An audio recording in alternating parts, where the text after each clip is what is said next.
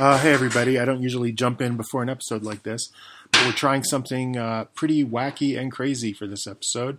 It's a particularly long episode, and uh, we're going to be away next week, so we won't be able to put in an episode. So, what we decided to do was break this episode into two episodes. It's an analysis of the Declaration of Independence.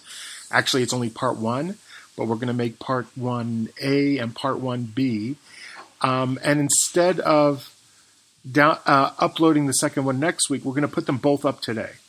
So you, as the listener, get to choose if you want to binge listen to both episodes or save one for next week to listen to at the regular time. That is your uh, wacky, crazy decision you get to make. And uh, we think this is a particularly important fundamental issue, issue that gets ignored all too often. So please don't be confused. You're going to get episodes 36, 37 at the same time. Listen to them as you like. Thank you so much.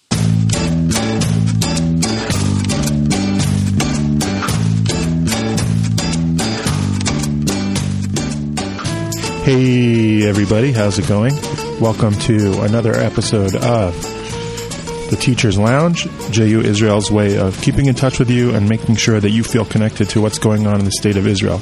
I'm your host, Michael Unterberg, here as always with our co host, Alan Goldman. How's it going, Alan? It's going good, Mike. We've a change of venue today. We're at the Waffle Bar on Bethlehem Street, Bethlehem Street in Baka, or Geulim, as it's officially called. I got to say, I'm a little uncomfortable being in a waffle bar. I've never been in one before. It feels a little bit like, uh, like a, uh, I don't know. I feel like a like a seminary girl a little bit. I'm getting in touch with that side of me. What, what do you mean that, that it has an official name, Baka? Uh, so Baka is the what everybody refers to is what they call the Arab neighborhood that was here before 1948, um, when Israel uh, incorporated this part of Jerusalem into the state of Israel in 1948, 1949. So they gave it a Hebrew name called Geulim, but the the Arab name stayed. Basically, the way people normatively call it, Baka, like Katamon. Just in common uses. So you're saying even when we go for a coffee and croissant, you have to turn it all into a big political message for everybody around you. Well, I just want to you know, push those buttons, pretty much. Fair enough. I guess that's part of what a podcast is for. Now, today we're going to do something a little bit strange. We will have to uh, bring people up to date with issues like the election within the Labor Party. Uh, Alan, you want to just give the headlines and we'll deal with it at a later episode? Strange because the, is, does it really mean anything or not? And even though Israeli radio is talking all about it and Israeli media is talking about it, do the primaries that they just had in the Labor um, Party um, because they lost the last election. There's they have certain laws that they in their parties laws that they have to have a primary within a certain amount of time. So that time came, and they've elected a new head, um, and have demoted Isaac Herzog, who was the um, the head of the party when they ran in the last election. I guess two years ago now or so. Um, funny enough, he managed to double the size of the mandates in the party, but yet still has now lost the leadership to an outsider.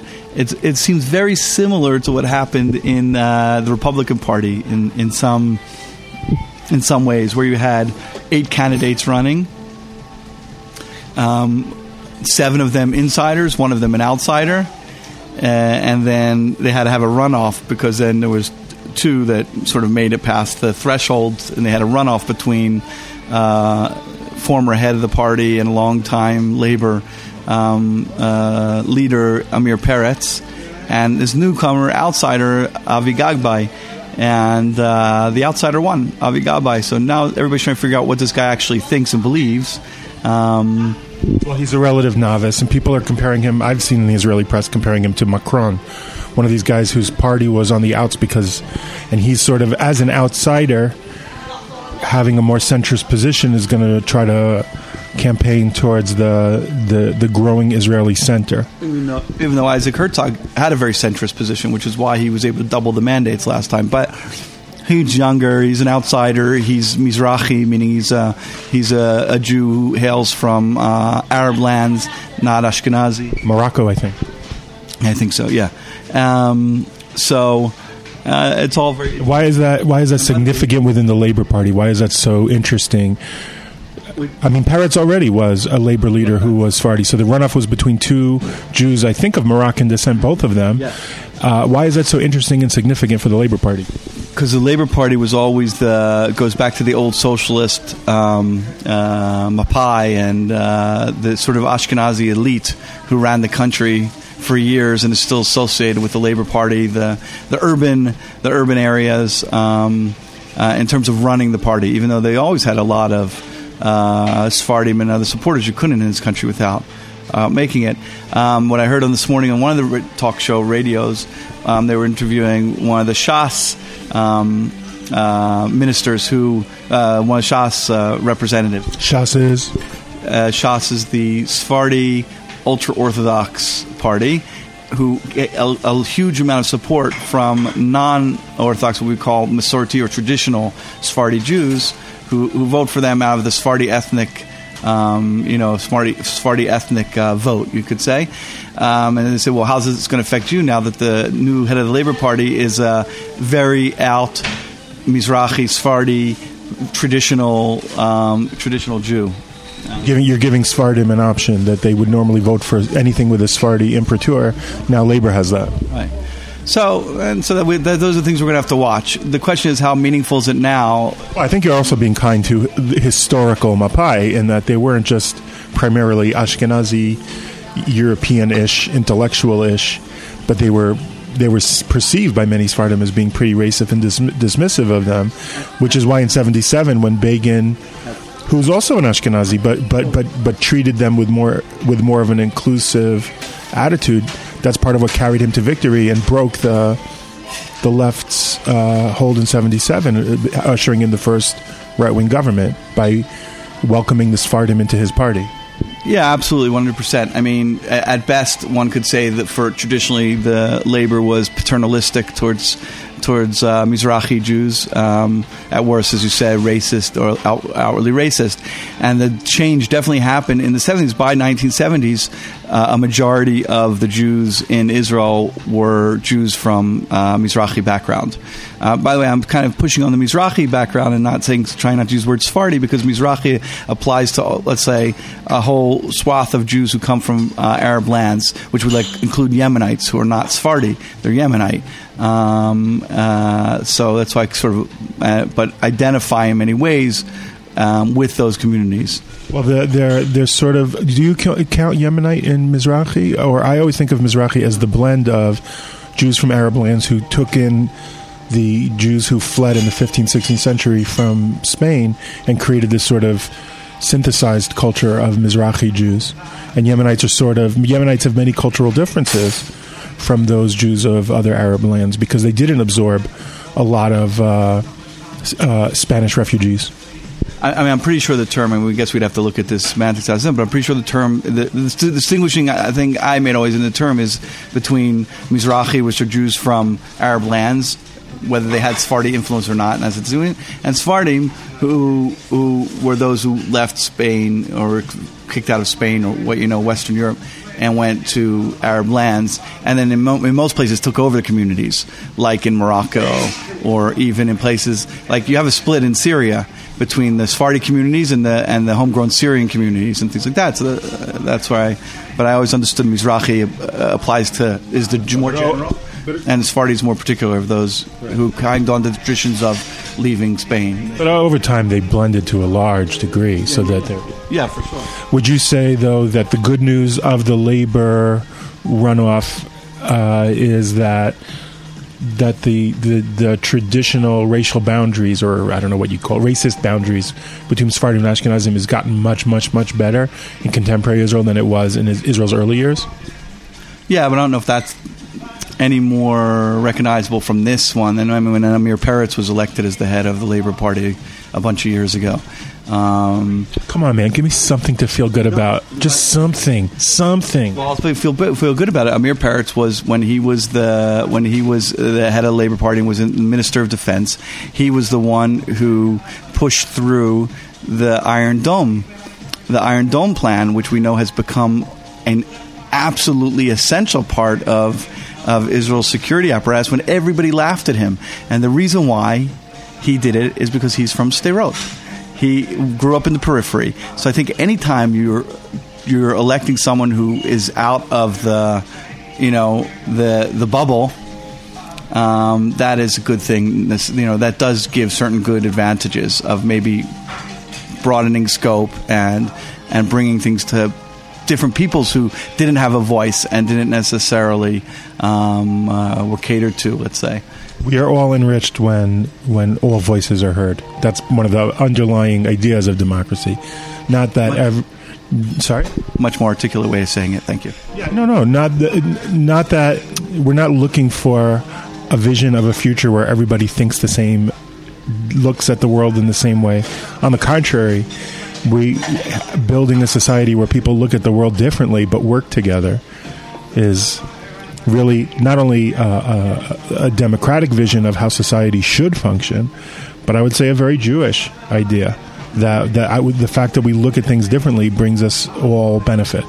And maybe that's a bridge to the topic that we want to talk about today, um, the Declaration of Independence of the State of Israel, which is really a visionary document about that, about the vision of what Israel's supposed to look like and what we want to accomplish um, and why we're here. Uh, well, you know, I think as a listener, hearing that today's topic or reading it on the download that today's topic is going to be Declaration of Independence, I might think, why are they doing Declaration of Independence? It's not close to Yom Ha'atzmaut. There's no anniversary. There's no. I, I, we are doing this on purpose because we think this is such a fundamentally important document for Israel knowledge and Zionist awareness. It's so underrepresented that just talking about it on anniversaries is insufficient, gives insufficient value and weight to the importance of this document, which was signed by Zionists of very different perspectives, and, uh, and and that's why I think your segue was valid. Not just keeping us in terms of time, but also. But I think also, I mean, uh, there's two reasons I say I think you're right. I think first of all, um, it, when you only talk about these things on anniversaries, you lose the importance of it because then you it, it, like slips in with everything else. Oh yeah, there was that Declaration of Independence. Woohoo! Yeah, yeah, yeah. And if I could maybe make a drush, I think it's important during the three weeks when we're mourning the destruction of our previous Commonwealth to talk about the the reestablishment of the Commonwealth and and the founding document.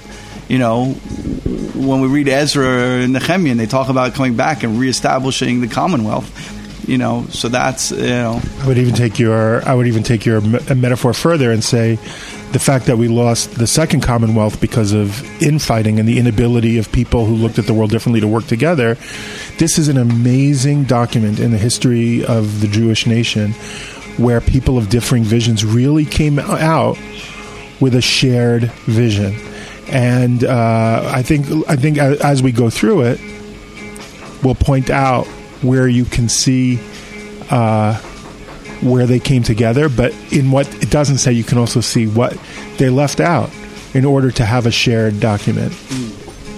Nice, right? The, the white spaces between the letters. Yeah, there's there's a lot of information in those white spaces. Um, so let's talk about the structure. We were arguing over whether it has three parts or four parts. Yeah, I mean, I, I it definitely there's definitely distinct parts to it. And the first part really begins with, as the first line says, the land of Israel was the birthplace of the Jewish people. And it, it establishes the, um, the, I guess you'd say, the, the legitimate rights of the Jewish people to declare a state in this land. Um, and it deals with it on a historical level. And, and in, a, in a very few lines, you know, three, four paragraphs, I don't know how many paragraphs, four paragraphs, I think. Um, yeah, even more, actually six paragraphs as I'm looking at it quickly. Six. It's more than you think, isn't it?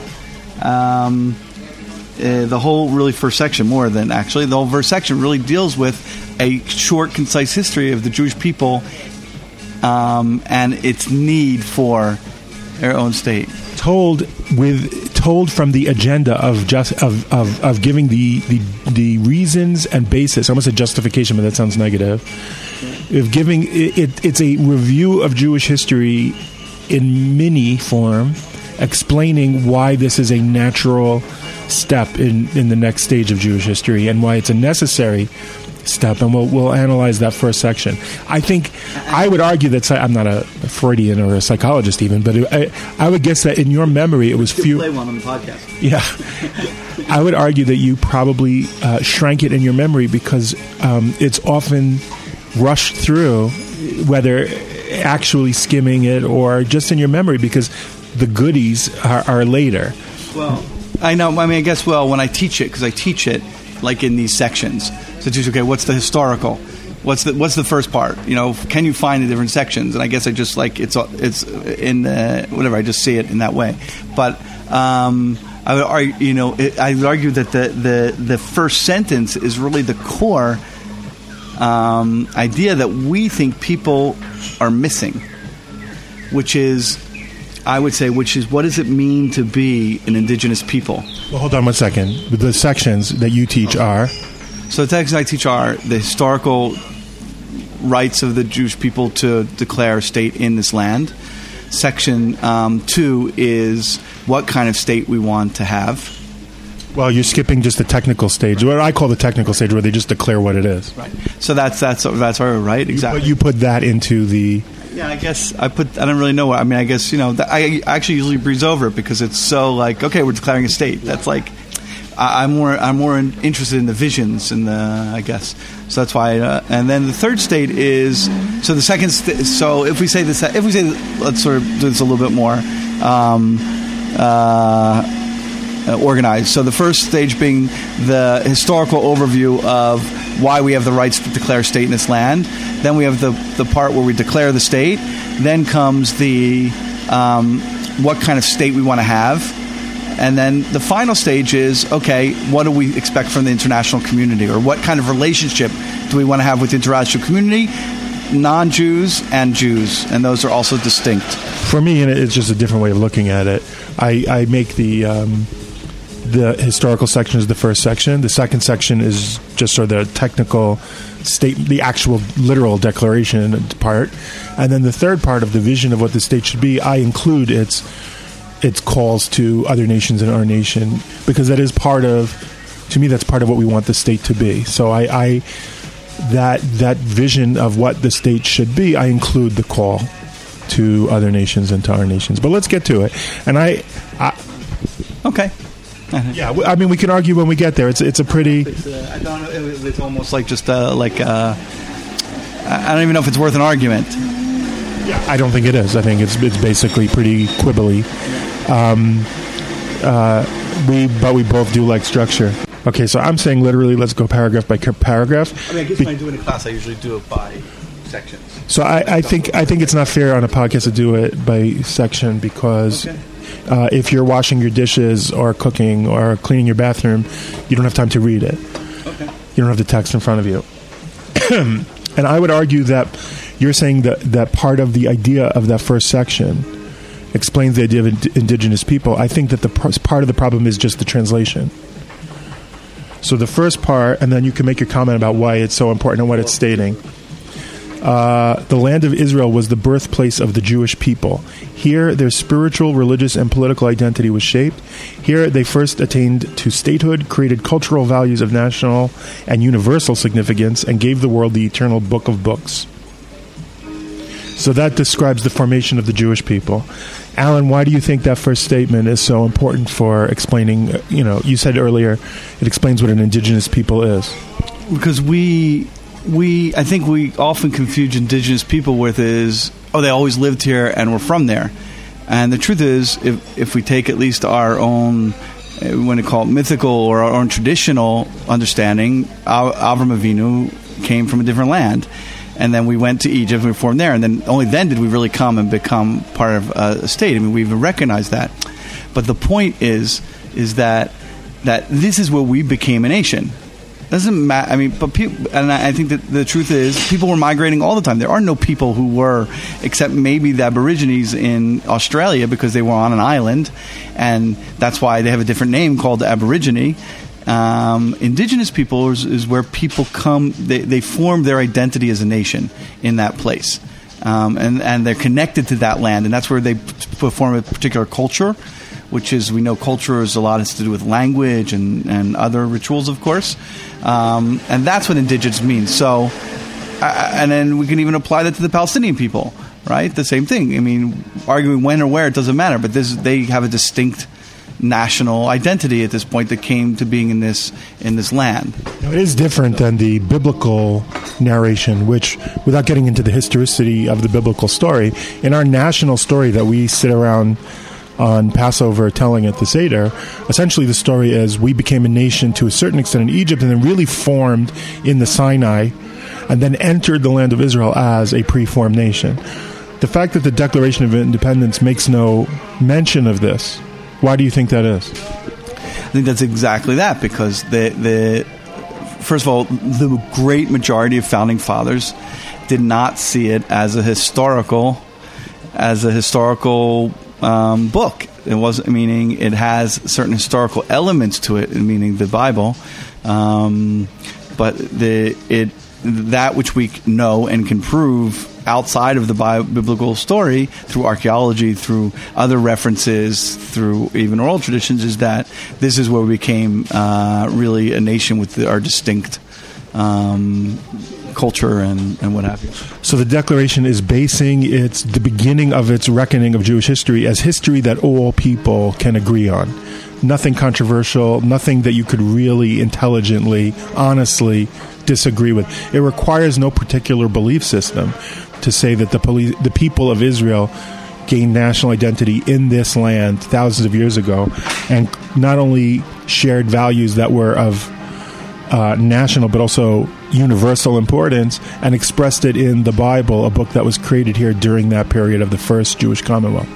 And in fact, the Declaration of Independence makes no mention of God in in this section or in any other section. We can have the discussion later about what how God sneaks in there because of a political reality.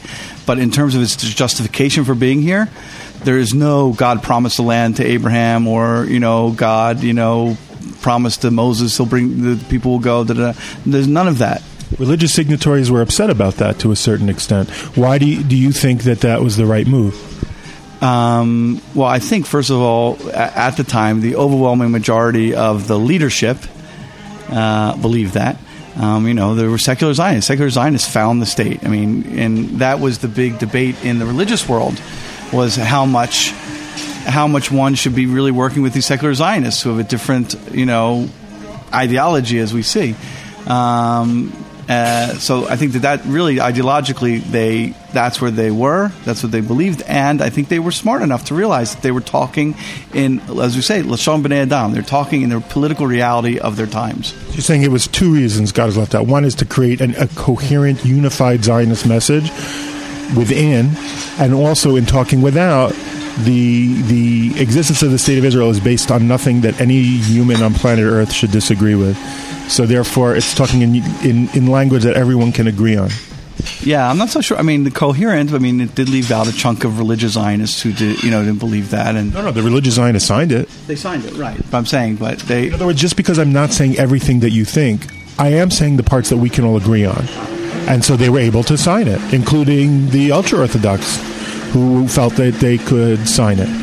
Right. I mean, in some ways, I think the ultra orthodox have it easier than the religious Zionists, um, because ultra orthodox really just saw it as a necessity in many ways as a as a shelter, like Herzl. Like after the Holocaust, it's clear the Jewish people need something.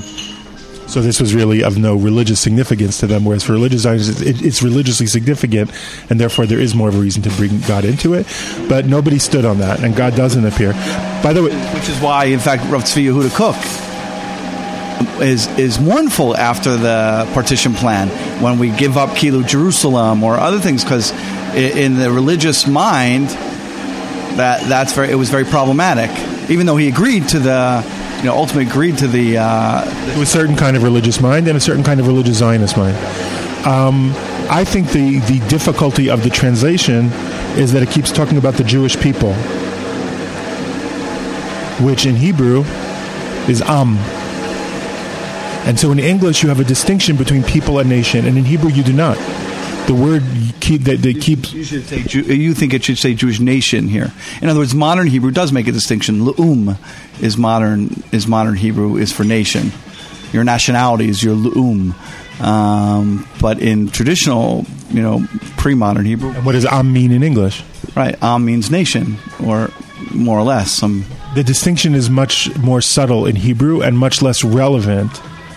And in particular, translating it to English, to I mean, we're at this moment where there's this tension between the Israeli community and the diaspora Jewish community over these issues exactly. Where it is, there's always this tension, but it's it's a particular because of the Kotel and the conversion issues. It's in the newspapers lately. Um, so I, I really think that in Hebrew it reads as a cleaner document because Am doesn't imply a different thing than nationhood. I, I'm not sure what the difference is anyway, but uh, uh, even in English, I'm not so sure at the time there was a difference, but I think today there there's a difference potentially in English. I'm saying. well, I would say that at the time there was an unarticulation which haunts us till today in not articulating. If you say Jewish nation, which is why, which is what the Declaration is essentially saying, then and and that's every nation deserves a homeland and and the right to be free and self rule in that homeland. That's fundamental to the Declaration of Independence, and I would say to a non-Zionist Jew, uh, that's wrong. Like Jews are not a nation; they're a people that, if you're not Zionist Jew, and it's perfectly normal to live in the diaspora because that's what Jewish identity is. So you would you would disagree with the Declaration of Independence by leaving it mushy, especially in English, saying people. You're allowing a grayer area where people can be pro-Israel without necessarily understanding the fundamental statement of Zionism, which says all members of a nation are from a particular land, and therefore that is their homeland, implying that that's probably where they should live. You, I, I, I'm, I'm not so. I think you may be nitpicking too much because the continuation of, it, of the document clearly says right here they first attained statehood, created cultural values of national and universal meaning. They define what people means, and people means what we're saying nation. Um, Right, but is that is that essentially what we are still to this day, or did we did form that historically? Uh, the people did have a state one day, and now we don't have a state, and we've we've we've moved around the world. We live around the world, and Jewish peoplehood is the same wherever you are. That's an argument that many Jews make. Whereas I think in Hebrew, the argument is saying we are essentially a nation, we had statehood, and our diaspora is an aberration. It's not normal at all.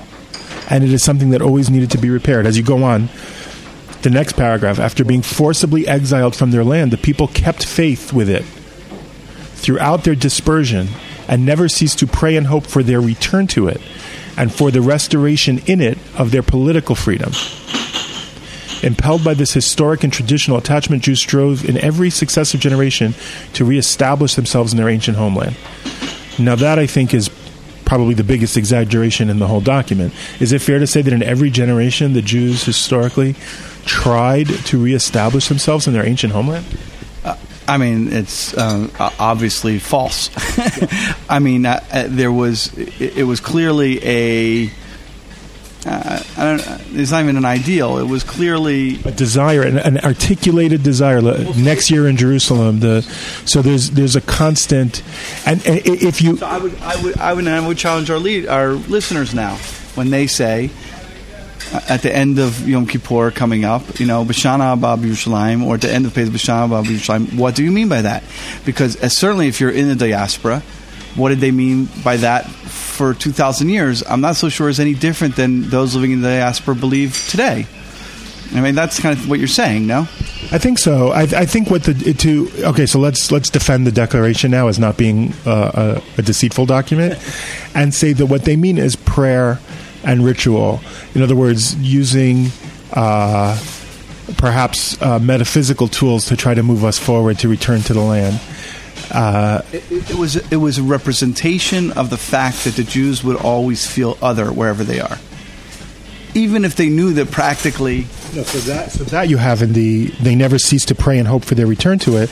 I, I, I'm picking now on the uh, Jews strove in every successive generation to reestablish themselves in their ancient homeland, I would say is has to be read as a continuation of they prayed and hoped, not as a separate practical political movement. I'm saying is an expression of the feeling of otherness.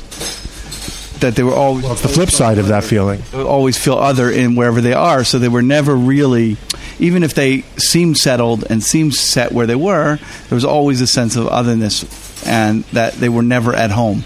So, in some kind of, we can go back to being podcast psychologists, but some in the subconscious. I believe the term is podcologist, actually. Okay, that, that could get dangerous. I'm just going to go right on. Excuse me. But in some kind of, you know, subconscious, there was always this sense of we we our ideal is somewhere else. Yeah. Yeah, I'm just picking on. But Ju- uh, yeah. and then And then- in, in, We will have to turn into episode 37 to find out what then, which should be right next to episode 36 on your feed. To be continued.